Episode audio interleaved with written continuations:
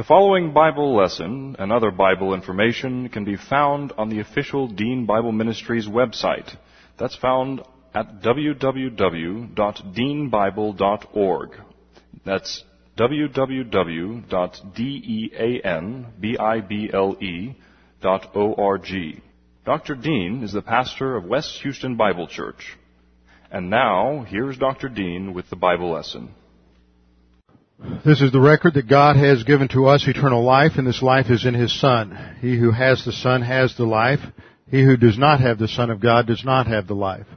He who believes on Him is not condemned, but he who believeth not is condemned already, because he has not believed in the name of the only begotten Son of God. For there is no other name under heaven given among men, whereby we must be saved.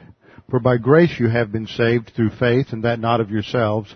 It is the gift of God, not of works, lest any man should boast. For I am persuaded that neither death, nor life, nor angels, nor principalities, nor powers, nor things present, nor things to come, nor height, nor depth, nor any other created thing is able to separate us from the love of God, which is in Christ Jesus our Lord. For of him and through him and to him are all things, to whom be the glory forever and ever. Amen. Before we begin our study of God's Word this morning, we need to make sure we're in fellowship. We'll have a few moments of silent prayer so that if necessary, you can uh, confess your sins in the privacy of your soul to God the Father, and at which time you are instantly forgiven, restored to fellowship, recover the filling of the Holy Spirit, and then we can begin our study of His Word. So we'll have a few moments of silent prayer, and then I will open in prayer. Let's pray.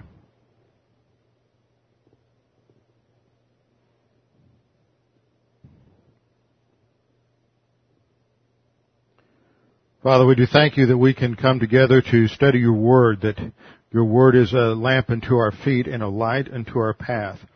It is your word that illuminates our thinking so that we can understand reality as it is, as you have created it, that we can understand ourselves as we are as fallen creatures, that we can understand you as you are and as you have revealed yourself to us and all that you have provided for us.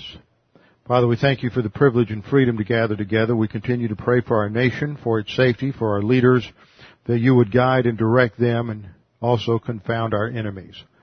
Now, Father, as we study your word, we pray that you might be glorified in its teaching and that we might be challenged by what we learn today as we study under the teaching ministry of God the Holy Spirit. We pray this in Christ's name. Amen. Well, as I stated in the first hour, for the next several weeks, there's going to be an interesting correlation between what we are studying in 1 Corinthians and what we're studying in 1 John.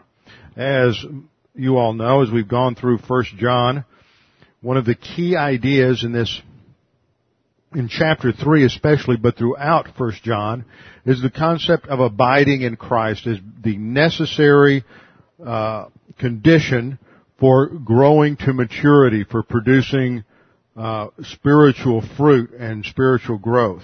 That that's related to what Paul refers to as walking by the Spirit in Galatians chapter five.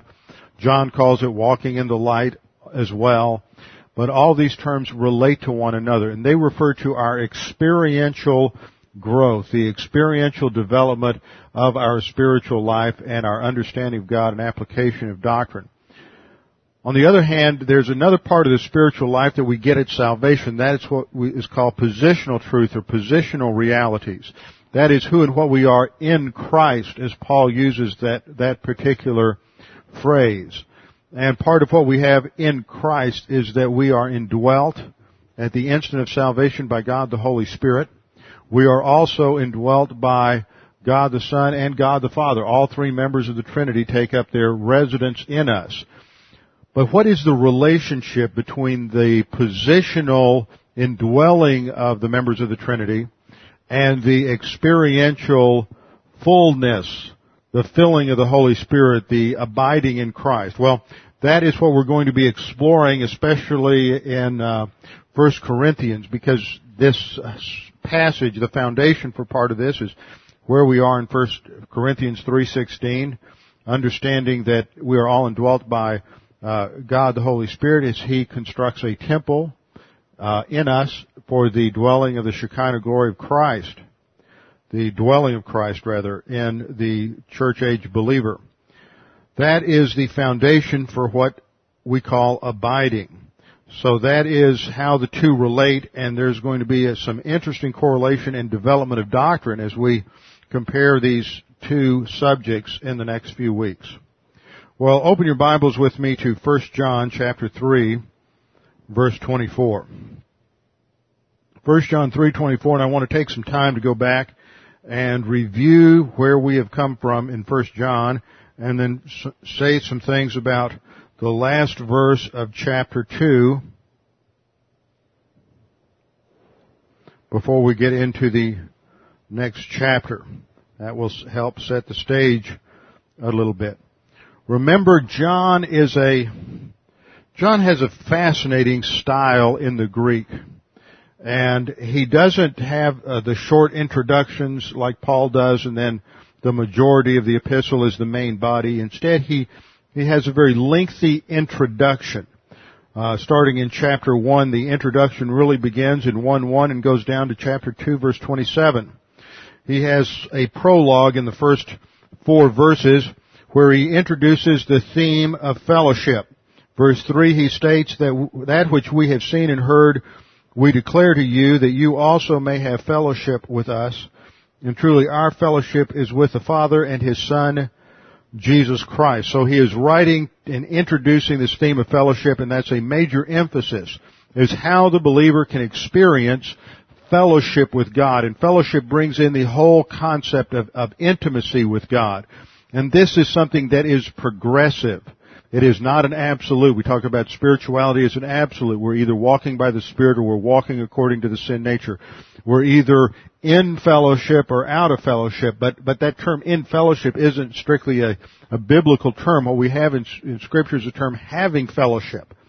And as we grow and advance, that fellowship that we enjoy, that fellowship that we have with God, deepens and matures until it reaches a fullness of joy, which is what he refers to in chapter 1, verse 4.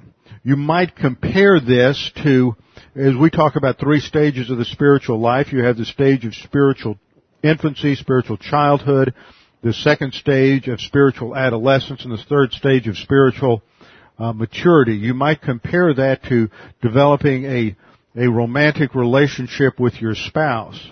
Uh, if you can remember back that far, some of you, um, when you're dating, you only know your spouse partially. Uh, you only knew them partially at that time.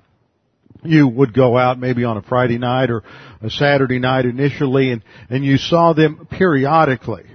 Perhaps if uh, if you were older and lived uh, by yourself at some time and and you would see one another's dwelling places. They would know you were coming over so they'd be spruced up and clean. And you didn't realize until after you were married that they were uh, really a slob or something like that. See see the knowledge that you have during that that dating period is only partial. It's it's incomplete. You're just getting to know certain things about the person. That's like spiritual childhood.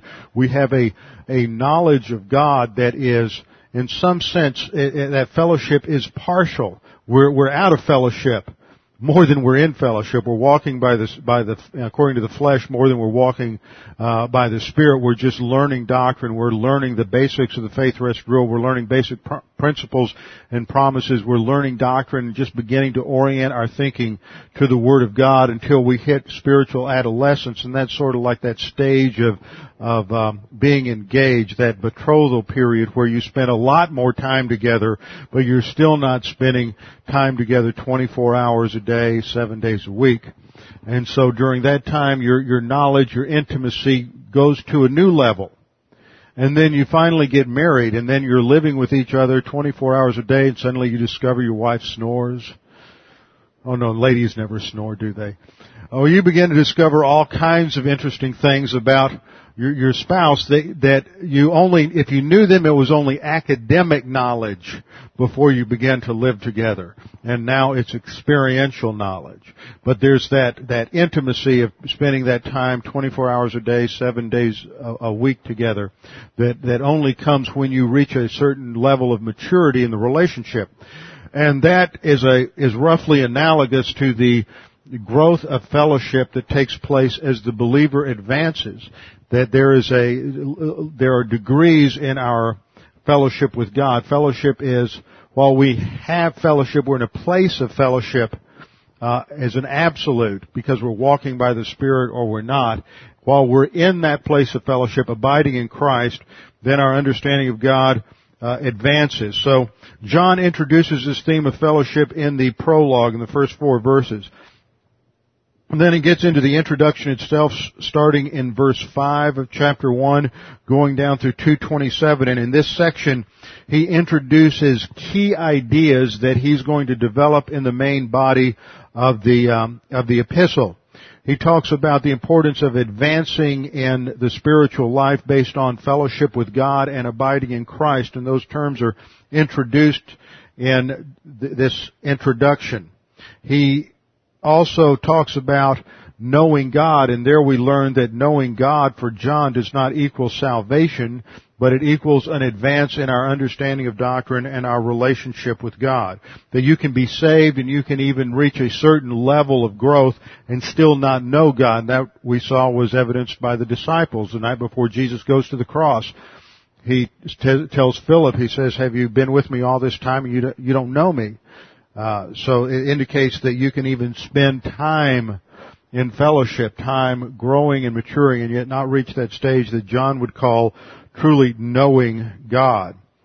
We grow in our understanding of doctrine, we grow in our understanding of God, and eventually we get to that point where we have a more intimate, ongoing relationship. The term that describes all of this is that is abiding abiding. It is not a term for salvation. In some Bibles it will say that um, all believers abide, but that's not true. We have seen that this is an experiential term. Sometimes we're abiding in Christ, sometimes we're not abiding in Christ. And if you don't understand that key word, then you can easily misunderstand or misinterpret many of the things that John says in this epistle. He reaches the main body of the epistle in 1 John 2 verse 28 and there he introduces the main theme. Verse 28 he says, and now little children abide in him. And now little children abide in him so that when he appears, we may have confidence and not shrink away from him in shame at his coming. So he is focusing on the main command, present active imperative, which indicates that this should be a primary characteristic and habit pattern in the believer's life. We are to abide in him. So that when he appears, we may have confidence. That's the theme in this next section is how can you live your life so that when Jesus Christ appears, you will have confidence in the judgment seat of Christ. If you want to know the answer to that question, that's what First John is all about. How we can have confidence at the appearance of Christ. Now, John uses a variety of styles and words to emphasize his themes. His, his writing we have found over the last four years as we've studied the Gospel of John and now First John is at times extremely subtle. And often what he appears to be saying in the English translations is the exact opposite of what he is saying in the original Greek, and that's due to the fact that many translators are reading a their um, preconceived theological ideas into the text rather than letting John speak for himself. You see, John writes in simple Greek, but he doesn't write in a simple style. And and I, I read through this again and again, and it's just amazing how he weaves words and themes and ideas um, back and forth in order to emphasize uh, these various ideas. Now let's look at our passage today. I want to just read through the verses and then come back and tie some things together contextually. 1 John 3 verse 24 reads, The one who keeps his commandments abides in him and he in him. We know by this that he, that is Jesus, abides in us by the Spirit whom he has given us. Beloved, do not believe every spirit, but test the spirits to see whether they are from God, because many false prophets have gone out into the world. By this you know that the, know the Spirit of God. Every spirit that confesses that Jesus Christ has come in the flesh is from God. And every spirit that does not confess Jesus is not from God, This is the spirit of the Antichrist, of which you have heard that it is coming, and now it is already in the world. You are from God, little children, and have overcome them, because greater is he who is in you than he who is in the world. Okay, we'll stop there. It'll probably take us a few weeks to get through that. What you think you understand from those verses, let me warn you right now, you, is probably wrong. The subtleties of John here are just incredible. It's, it's, you know, this is the kind of thing I just love doing, not after I've spent eight hours working on a workday here though. So, uh, got, things got a little foggy last night and early this morning as I'm wrestling through the text again, trying to pull this together. Uh, let's look at how John John uh, ties some of these ideas together. We we uh, see that in, in let's go back to 1 John 2:28. John introduces a key word here in 2:28. What John is going to do is he uses a literary device that that authors frequently use called an inclusio. And you know, it's really fun to learn all these little grammatical things because the writers of scripture are not just slopping this stuff down on paper or down on a scroll and then sending it off. It shows a tremendous amount of thought went into the writing of these epistles, and they are well crafted. They are excellent literature. In an inclusio, what a writer will do is he will often introduce a theme and he may use a particular word, we'll just designate it with the letter A, and then, and it, may be a word or a phrase. And then at the end of a little section, he will repeat that same word or phrase and then you won't see that word or phrase in the next section. And what he's doing is he's marking this section off. and maybe anywhere from one verse to, you know, eight or nine verses. As, as a subsection of thought. And see, the key word that you see in verse 28 down to 310a, this is going to be really important to watch this, is in the Greek word, the verb and the noun form is phaneroo. P-H-A-N-E-R-O-O. Now this is variously translated in your English versions as manifest or appear. Let me point this out to you. It, Jesus, uh, uh John says in 1 John 2:28, uh, abide in him that when he appears, that's that's phaneroo. Then verse 1 of chapter 3, Behold what manner of love the Father has bestowed on us that we should be called the children of God. Therefore the world does not know us because it did know Him. Verse 2, Beloved, now we are children and it has not yet been revealed. There's our word. It also is translated revealed. So we see it again in, um, in 3-2. It has not yet been revealed what we shall be, but we know that when He is revealed, we shall be like Him so we see it twice in 3-2. And then in verse 3, everyone who has his hope in, in him purifies himself just as he is pure. Verse 4, whoever commits sin also commits lawlessness, and sin is lawlessness. And you know that he was, what? Manifested. There it is again in verse, in verse 5 manifested to take away our sins, and in him there is no sin. Whoever abides in him does not sin. Whoever sins has neither seen him nor known him. Verse 7, little children, let no one deceive you. He who, and there it should be translated, he who does righteousness is righteous, just as he is righteous. He who sins is of the devil, for the devil has sinned from the beginning. For this purpose, the Son of God was what? Manifested. That's verse 8. He was manifested that he would destroy the works of the devil. Whoever has been born of God does not sin, for his seed remains or abides in him, and he cannot sin because he has been born of God. Verse 10a, in this the children of God and the children of the devil are manifest, revealed. 10a. Now stop right there. That's two, three, four, five times we have a form of phaneroo. That tells us that the theme here is on manifestation and what Paul is, I mean, what John is emphasizing is we need to be ready to appear before the judgment seat of Christ. It's emphasized by the repetition of those words. Now,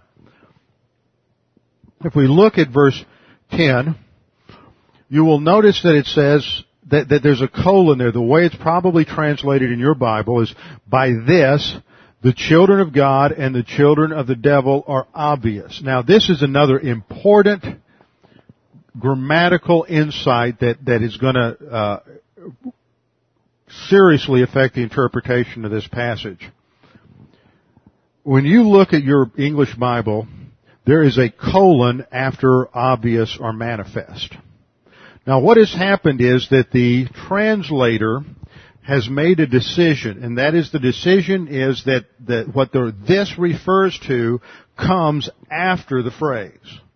By this, and then he's going to tell us what it is. Now, we'll notice this as we go through here. John's style is this. When he says, by this you will know something, if he's talking about what's coming, he uses a subordinate explanatory clause. But most of the time, he's talking about what he just said. Now that's really important because if you, if you don't get that right, you're gonna create some real interpretive problems in First John and some tremendous confusion.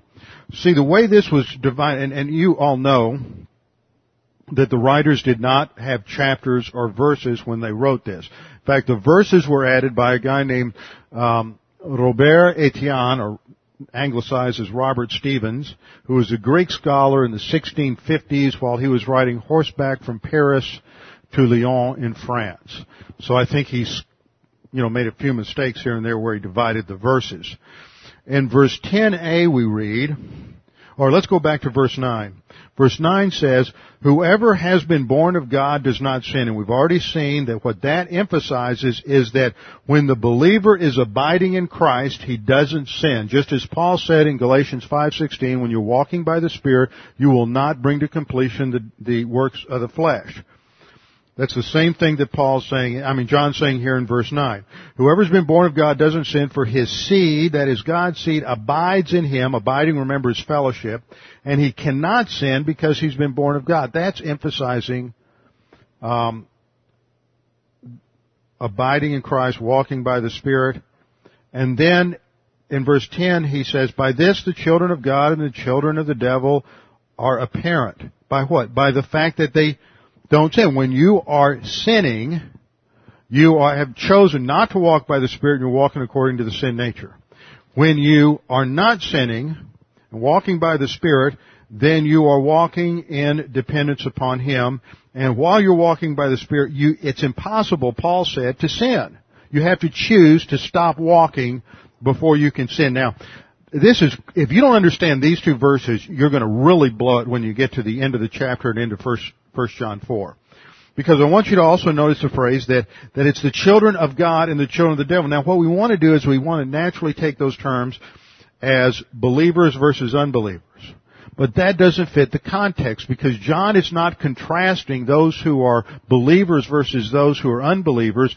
He's talking about believers and he's saying some believers act like children of God and they abide and they don't sin and other believers still act as they did before they were saved, and they're acting like children of the devil, and they're not abiding, and they're not sinning, and that is inconsistent with their new position in the royal family of God. They've been born into a new family and they ought to live like they're in this new family, but they're living like they're still in the old family of the devil. That's what he's talking about here. So the phrases of God and of the devil are not soteriological, but they have to do with the ultimate source of the value system and the information that they're operating on in their Christian life. Now we're going to get into those same kind of genitival phrases in 1 John 4.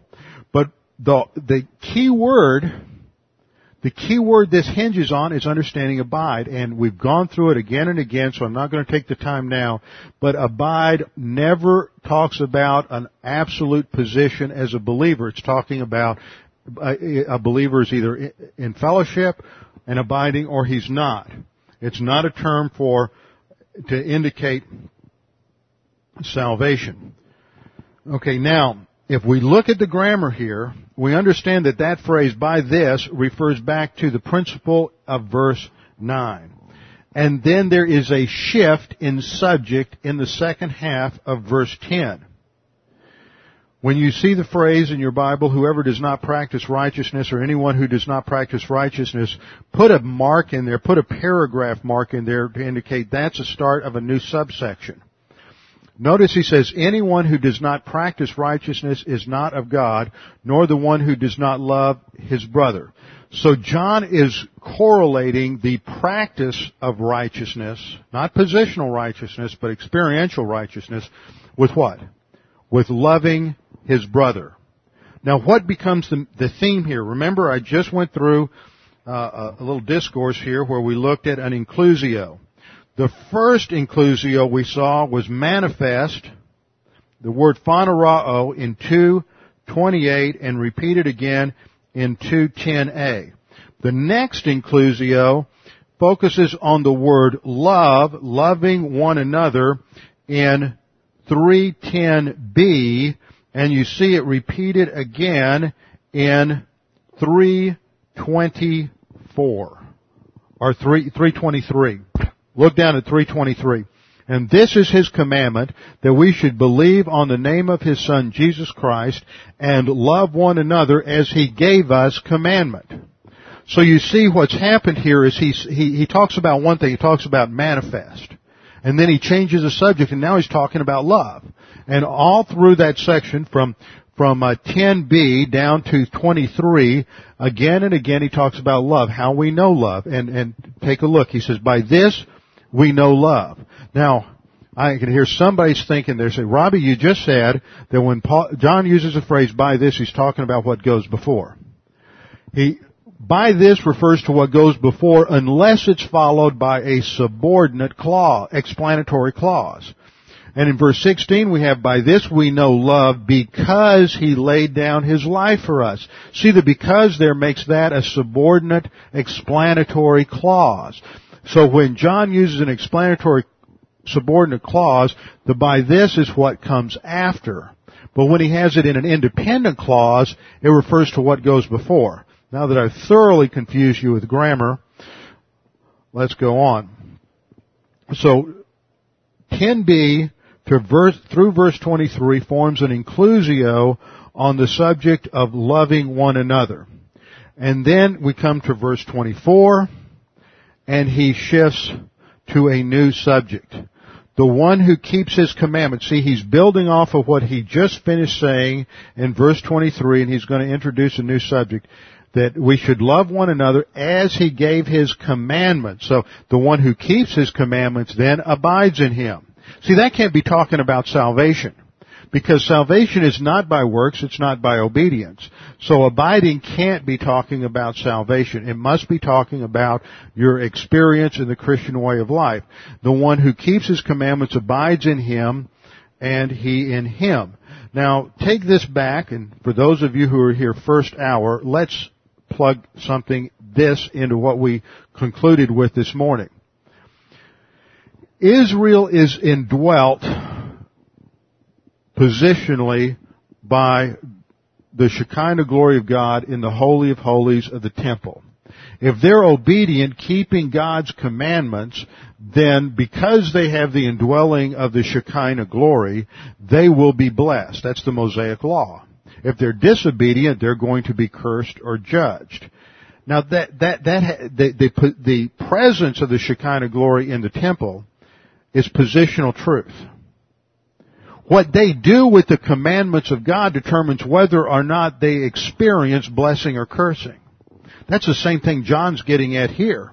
Is that positionally we're indwelt by God the Son and we're indwelt by God the Holy Spirit and our bodies become the base for that temple that Paul talks about in 1 Corinthians 3.16 and, and um, uh, 6.13.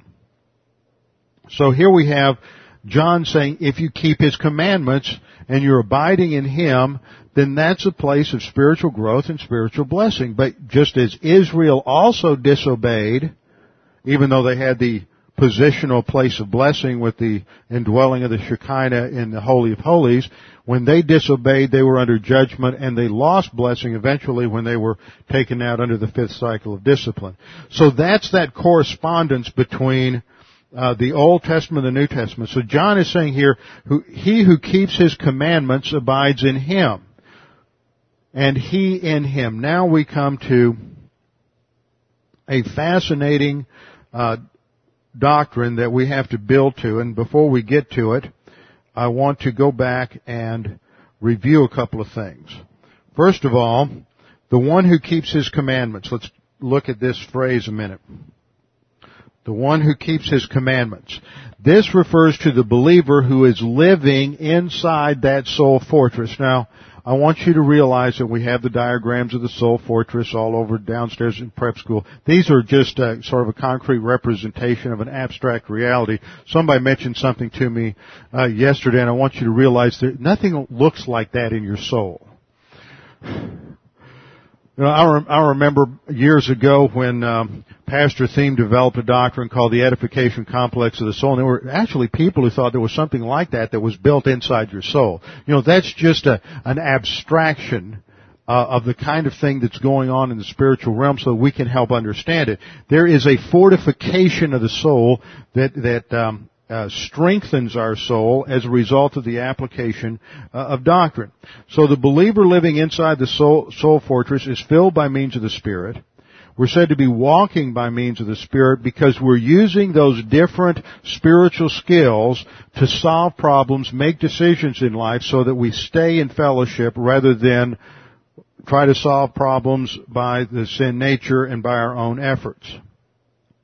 That means that as long as we continue to stay in that position, stay inside the soul fortress, we are abiding in Christ. And that term abiding is related to a noun form of the verb, which means to take up residence, to make a home.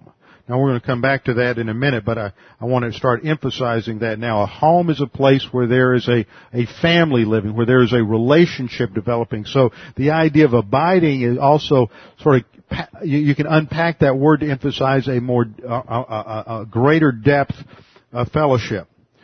Second point, when we abide in Christ, He is also abiding in us. Notice that in the verse when he keeps the one who keeps his commandments abides in him, but it's not just we're in fellowship with him, but he's he's abiding in us. And that abiding has to do with a richer level of fellowship. It's a two-way road here. There is a reciprocity here in abiding.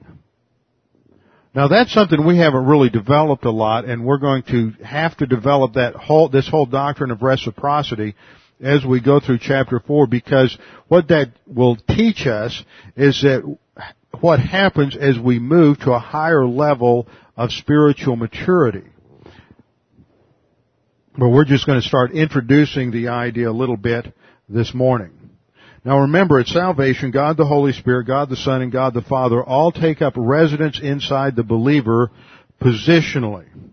Now what John teaches and is really emphasizing in these sections is that the believer that gets into spiritual maturity develops an intimacy of fellowship with all three members of the of the Trinity.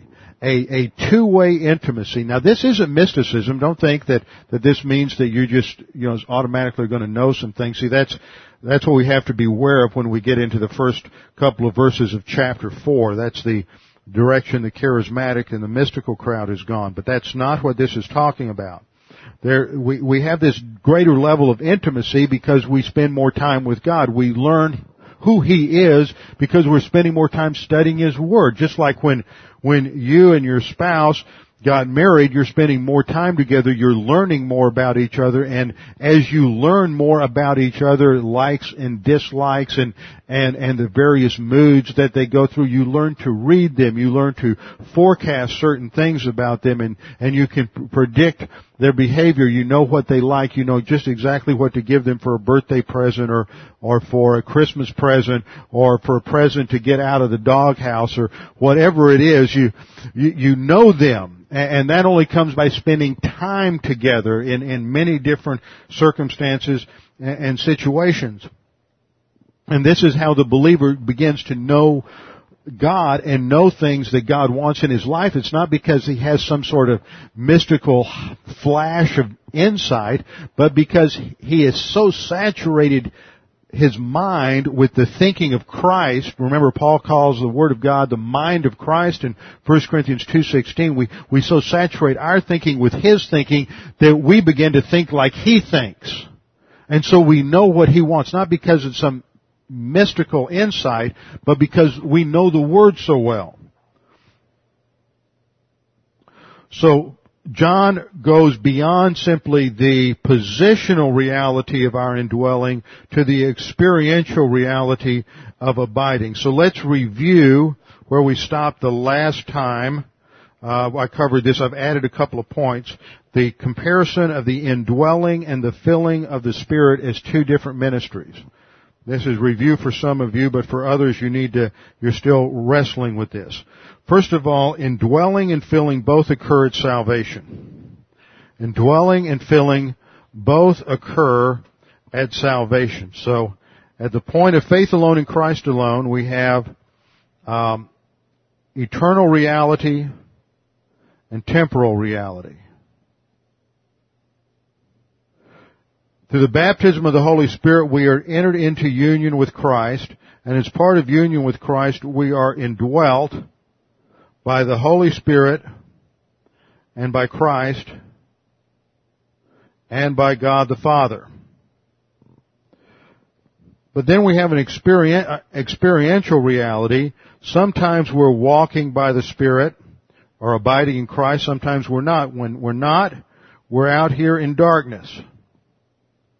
Then we use 1 John 1 9 to get back, back in fellowship. Now, indwelling and filling occur at salvation. The instant of salvation, you're indwelt by the Holy Spirit, filled by the Holy Spirit. But as soon as you sin, which for most of us didn't take too long because we didn't know any better, um, and even if we did know better, it didn't take long, we're out of fellowship and we lose the filling of the Spirit. The, but we don't lose the indwelling of the Spirit. So point one, indwelling and filling both occur at salvation. Point two, indwelling is related to our spiritual eternal position and filling is related to experience. Third, indwelling of the Holy Spirit is related to the indwelling of Christ. The indwelling of the Holy Spirit is related to the indwelling of Christ and making in us a temple of God. Filling, on the other hand, is related to abiding. So filling is related to abiding in Christ and indwelling of the Holy Spirit is related to the indwelling of Christ. Fourth, indwelling is related to our positional sanctification, our position in Christ, and filling is related to our experiential sanctification. Now, ex- by experience, this has to do with what we experience on a day-to-day basis. You're not going to experience anything in terms of your position in Christ. The only way you know about that is because the scripture tells you about that. You're not going to feel any different. You're not going to look any different. You're not going to wake up one morning and say, oh, I just feel so much more in Christ today. No, none of that. It's not ever emphasized, or uh, revealed through, through experience or feeling. Point number five, indwelling is a one-time event that takes place at salvation, and it remains through your entire spiritual life, and is the basis for all of the Spirit's ministries to you.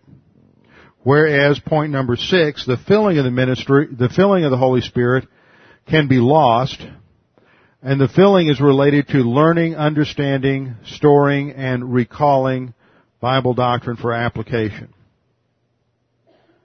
Here are the three new points. Point number seven, the indwelling of the Holy, of the Spirit is the platform for the Spirit's ministry of filling.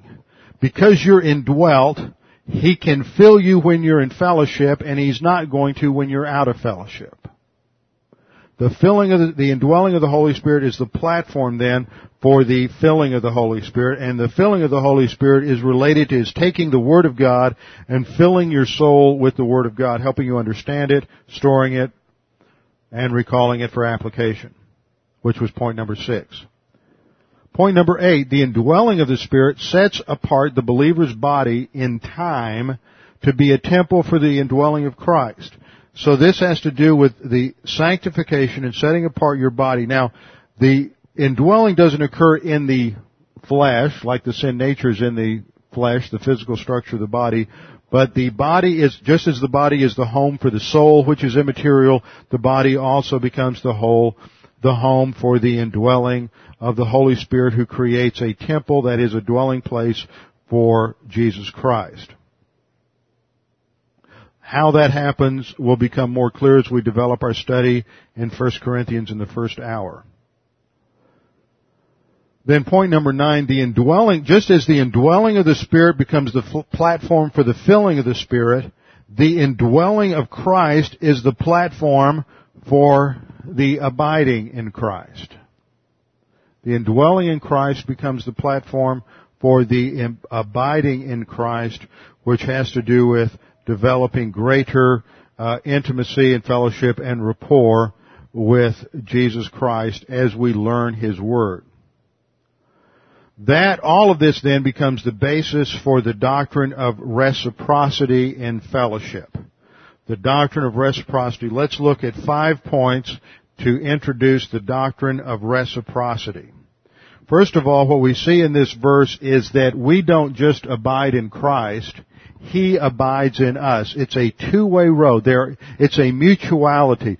The more we abide in Christ, the more He abides in Him. There is a, an element in this of growth and development and, and increase in the level of our fellowship and the level of abiding. We abide in Christ and He abides in us is point number one. Point number two. Up to this point, John has said uh, very little about abiding. He has said that the anointing are about this mutuality, this reciprocity. He has said that the anointing abides in us in 227, and that's related to the filling of the Holy Spirit when we cover 227. That the anointing abides in us, and that has to do with the filling of the Holy Spirit. As we are in fellowship with Him and the Holy Spirit in reciprocity fills us with His Word, and that's part of the process of anointing. And in chapter 3, verse 15, John said, whoever hates his brother is a murderer, and you know that no murderer has eternal life abiding in him. So no murderer has eternal life abiding in him, and that again is experiential. It's not saying that a murderer can't be saved. See, that's the problem. If we get into making abiding an absolute, then we have to say, well, if you commit murder, you can't be saved. Well, what about David? David in the Old Testament committed murder. Moses committed murder in the Old Testament. It's amazing how many, how many murderers God used to write His Word. Moses was a murderer. David was a murderer. Saul of Tarsus who became Paul was a murderer. So if what John is saying here, if abiding is salvation, then he would be, then you have to say that no murderer can ever be saved, so, so well, Moses and David and Paul won't ever make it to heaven. But what he is saying is that if you are a murderer and you're you're not loving your brother, instead you're you're hating him and you're murdering him, then there's no experience of the love of God in your life. There's no experience of the life that Christ has for you. Remember Jesus said, I came to give life. That's salvation, eternal life, and to give it abundantly. That is the present experience of that eternal life and it's a quality of life. And that's what John is emphasizing here, is that the murderer, because he isn't abiding, is not experiencing the quality of life that Christ came to give the believer. So, twice he talks about this reciprocity. The anointing abides in us, and the eternal, eternal life can abide in us, but if we're disobedient, it won't. Point number three, Jesus emphasized this in the upper room, uh, in the upper room discourse. There he commanded the disciples, abide in me and I in you. Notice that this reciprocity. You abide in me and I will abide in you. If we're not abiding in Christ, He doesn't abide in us.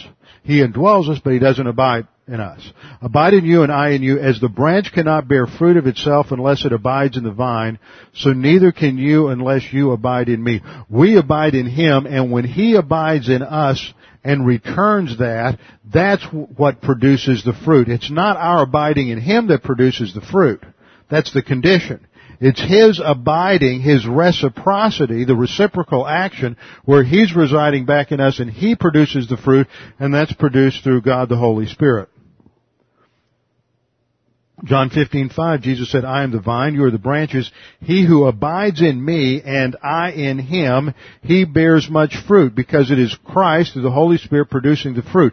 Now the fruit is Galatians 5:22 and 23, which is the fruit or production of the Spirit, which is love, joy, peace, patience, kindness, goodness, gentleness, against which there is no law. It is character. So what is happening here is that Christ abides back in us through the Holy Spirit. He produces His character in us. And that is what the transformation of the Christian life is all about. We can't do this on our own. We can't go out and just automatically love people who are obnoxious and despicable. Maybe you can, but I can't. I want to run over them with my car, but, um, you know, we, only God can make that kind of transformation in our life, and it comes through what? Not by trying to, okay, today I'm gonna, we're gonna have the fruit of the Spirit in my life today, I'm gonna see something. No, it doesn't happen that way. It happens because we're learning His Word, we saturate our thinking with His Word uh, in fellowship, and then He produces it. Just like I can't go out and make, I, I've got something, I don't know what they are, Nell will tell me later, I planted last year. And, and they've grown and they're huge, they're this tall, and they've got buds all over them. And I've been trying to get these dadgum things to to blossom for like two weeks. I'm putting fertilizer on them and watering them, and you know they're getting lots of sun. And they finally started yesterday, but I couldn't hurry up the process. All I could do is make sure they got the right nutrition and they were in the right the right soil. See, that's all we can do in the Christian life. We have to make sure we're taken in the Word and we're in fellowship. And eventually, you wake up one day and you realize that you've been doing the, satisfying the two conditions that God said, then God, the Holy Spirit and Jesus Christ have been abiding in you and producing fruit and it begins to manifest itself. But it takes time. And you can't rush it and you can't make it happen any more than I can make, make those flowers, those, those blossoms bloom. I can just provide the right conditions. And eventually that inner dynamic that I have no control over produces the blossom, produces a fruit. So Jesus says he abides in, if we abide in him and he in us, that mutuality. Then point number four. When this mutual abiding takes place, it's evidenced by doctrine being applied. It is evidenced by doctrine being applied. You will be applying doctrine in your life. That presupposes that you know doctrine. You can't apply what you don't know, and you can't know what you haven't taken the time, the energy, and the discipline to learn because this doesn't come natural to you or to me. You have to be in Bible class day in and day out. You have to get tapes and when you're driving around or, or doing whatever, you listen to tapes so that you go over it again and again and, and as time goes by, things begin to click. You, you hear things sometimes you hear things six or seven times before suddenly it begins to make sense and, and you're starting to put things together uh, in terms of your own spiritual life. So when this mutual abiding takes place, it's evidenced by doctrine being applied. This is John 15:7. If you abide in me, and my words abide in you. That's the teaching in the scripture. Not only are we abiding in Christ in terms of fellowship, but we have to let His word abide in us. Ask whatever you wish, it will be done for you. That then impacts our prayer life because when His word abides in us, we're going to know how He thinks, what his priorities and values are, and that's going to change how we pray and what we pray for. This is the same thing that John said in just the, the previous verse in um, verse 22 of 1 John 3. Whatever we ask, we receive from Him because we keep His commandments and do those things that are pleasing in His sight. Why do we keep His commandments? Because His Word is abiding in us. And then point five, this is further related in the Gospel of John to an advanced relationship with God the Father. In John 14:23 we read, Jesus answered and said to him, if anyone loves me, he will keep my word. So how do you know if you love Jesus? Because you had a rosy glow, because you went to church and sang wonderful hymns and went home feeling, feeling good and comforted and warm? No. We know we love Jesus because we keep His Word. It's very objective. It's very clear. It's real easy to figure this out. It has nothing to do with how you feel. It has everything to do with keeping His Word. But in order to keep His Word, you have to know His Word. And to know His Word, you have to be in Bible class and you have to discipline yourself to learn the words. I'm sounding like a broken record so these are the first five points in developing the doctrine of reciprocity in fellowship. Now let's go to the next verse and start in 1 John chapter 4. See, the, the division break is really at, at, at between 223 and 224. The new subject, it starts with 224, not 4-1. Uh, I mean 324, not 4-1.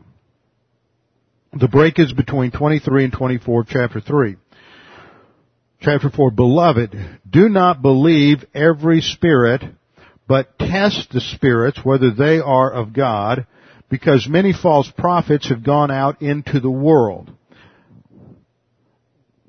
And by this you know that the Spirit of God, colon. Okay, now, put a big line there between um, God and every spirit.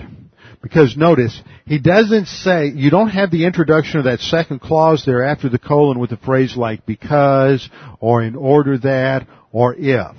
See, those would indicate subordinate clauses, or explanatory clauses. What you have is a, is an independent clause. Every spirit that confesses Jesus Christ has come in the flesh is from God. That's an uh, independent clause. And whenever you have the by this followed by an independent clause, the by this refers to the preceding and not what comes after. So put a period there instead of a colon and a and a slash mark to indicate that that every spirit is a new sentence and goes to the ne- to the next verse, and the by this goes back to four one. How do you know the Spirit of God? Because you got a feeling? Because you get that, ooh, that rosy glow and now Jesus is talking to you. His spirit is communicating to my spirit that, that there's a false teacher somewhere around.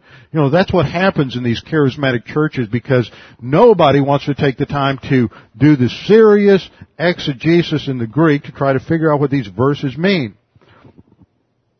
The, the by this refers to 4-1. How do you know the Spirit of God? Because you have tested the spirits to see whether they are from God. That's how you know. Now, we have to understand what that means. How do you test the spirits? Well, first of all, I think we need to understand what this word spirit or spirits means when Paul, when John uses the word pneuma here. Now we've gone through this in 1 Corinthians, we've done it before. There's about nine different meanings in the Greek for the word pneuma. It can mean breath, wind, it can mean spirit in terms of the Holy Spirit, it can mean spirit in terms of an evil spirit or a demon. It can mean spirit in terms of the thinking part of the soul. It can mean spirit in terms of an attitude. Remember, Paul told Timothy that we don't have a spirit of timidity, but a, uh, but it's our spirit of fear, but a spirit of courage, a spirit of boldness. See, there he's using that word spirit in terms of an attitude a, a thinking, a belief system, and that's how John is using that here. Test every thought. Test every person who's teaching a thought to see if it is from God or not. Test the thoughts. Test the attitudes. Evaluate. Now the word for test here is a word that we ran into also last week in 1 Corinthians 3. It's the verb dokimazo, which means to evaluate. Now in order to evaluate anything, what do you have to have? You have to have some kind of objective secondary standard by which you evaluate something. Well, what's the objective standard by which you are to evaluate various thoughts, various ideas, various w- teachings that people have? What's that objective criterion? It's the Word of God. So if you don't know the Word of God, you can't evaluate the spirits. This isn't somebody that, see, charismatic theology comes along and says the way you do this is you have the, the gift of discerning, discernment of spirits. And they completely distort that concept. And, and, and God is just going to somehow directly speak to you and, and, and let you know, uh, sort of like some kind of a Christian version of a Ouija board, whether this is, uh, from God or not. Well, that, that's not what the text emphasizes. It emphasizes uh, an objective means of evaluating various teachings and various people, whether it's whether it's of God or not, whether it's sources from God, to discern truth from error. And that's what John is emphasizing. He says, don't believe every, every teaching. Why? The, the, the people who he's addressing have false teachers that have come out of Jerusalem, used to be associated with the apostles, and now they're teaching some false things about Christ, that Jesus really wasn't the Messiah, really didn't die physically on the cross. They're teaching various false ideas, and so John says, don't believe everything that anybody comes along and says to you. Don't you, just, just because somebody went to a Dallas seminary or they went to Trinity Seminary, he went to Chafer Seminary or, or came out of Berachah Church or wherever it is, just because they came from that, don't just assume that they know what they're talking about and don't assume because they say it that it's right. Evaluate. How do you evaluate? You have to have that external absolute criterion to evaluate, which means you have to know the Word of God. You have to know doctrine. Well, how do you know doctrine? Well, to know doctrine, you have to learn doctrine, which means once again that I'm See, I'm repeating myself too much. To, you have to be in Bible class week in, week out, listen to tapes, study. It doesn't come easy. And primarily in order to evaluate any system of thought, you have to know the truth. There's the old, um, illustration that in the FBI when they would train their agents or train bank tellers to spot a, a, a, counterfeit bill, they wouldn't teach them all about counterfeits. They would teach them about uh, what a genuine article looked like, and they would just spend a, uh, they'd be locked up in a room with a uh, ten dollar bills and twenty dollar bills, fifties and hundreds all day, and they would just feel them, crumple them up, look at them, hold them up to the light, and and get to know every single detail of what the genuine article looked like. And then when something false came along, they could more easily spot it. But you also have to learn some things about uh, false teaching and what's going on today, and and because sometimes it's real easy to not to, to to be deceived by things that are very very close to the truth. And so it helps sometimes to be aware of some of these, some of these things. And, and the way that, that I recommend developing some discernment is whenever you examine or evaluate any teaching, any religious system, any philosophy, just break it down into the basic categories uh, theology. For example, theology proper. What does it say about God? Do they believe in the Trinity? Do they believe that God the Father, God the Son, and God the Holy Spirit are eternal and equal in all of their attributes? Do they believe that Jesus Christ is eternal?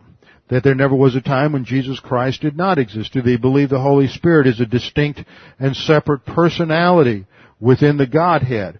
So you ask questions like that. What do they believe about the Bible? Do they believe the Bible is the Word of God without error and infallible? Or do they believe the Bible uh, contains the Word of God? See, if it contains the Word of God, then it may contain some error also.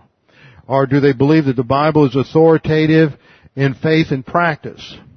This is something you really have to watch out for in the doctrinal statements of some some churches and seminaries. Uh, they believe that it sounds great, doesn't it? I believe the Bible is authoritative in all areas of faith and practice.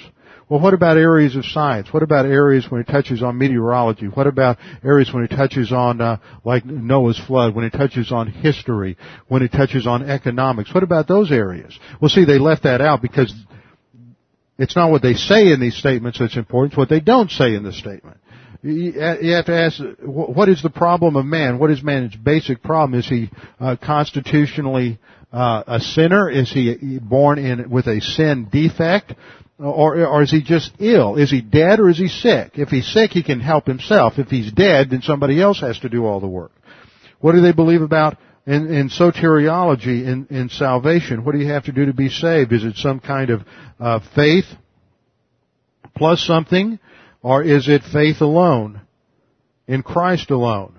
Uh, what do they believe about um, how you grow as a believer? The the role of the law. What do they believe about uh, how you uh, get have a relationship or maintain a relationship with God? How, what do they believe about the future and future judgment and the significance of future judgment? You just categorize these basic areas and then you ask those questions and then you compare it to Scripture. So you, we have to have this framework for evaluating what people teach to see whether or not what, what is being taught comes from God and is in the Word of God or whether it is contrary to the Word of God. And it is by this that we know whether or not the Spirit of God is involved in the teaching. And that's why you, and you break between the first part of verse 2 and the second part. And next week we'll come back and see what that means in the second part of 2 and on down into verses 3 and following. With our heads bowed and our eyes closed. Father, we do thank you for this opportunity to study your word this morning and to, to be challenged with uh, all that you have given us. Sometimes it, it, appears as if your word is seems complicated and complex, and that's because we are removed by 2,000 years, and it was written in another language. But you have provided those who are gifted to teach, to communicate your word, and to study your word, and to give us the truth. And Father, we pray that you would help us to understand these things and to see how they relate to our own lives. You're challenging us to, to move to a higher level of spiritual maturity, a higher level of intimacy with you. And we pray that we would be responsive to that challenge. Father, we also pray that if there's anyone here this morning that's unsure of their eternal salvation or uncertain of their eternal destiny, that they would take this opportunity to make that both sure and certain. Father, we pray that uh, they would realize that all that is necessary is faith alone in Christ alone. Right now, right where you sit, all you need to do is believe Jesus Christ died on the cross as a substitute for your sins. It's not a matter of works. It's not a matter of moral reformation. It's not a matter of joining a church. It's a simple matter of believing that Jesus Christ did everything for you at the cross. And by faith alone in Christ alone, you have eternal life. Father, we thank you for the things that we are learning as we study in 1 John and pray that we would respond to that challenge. In Christ's name, amen.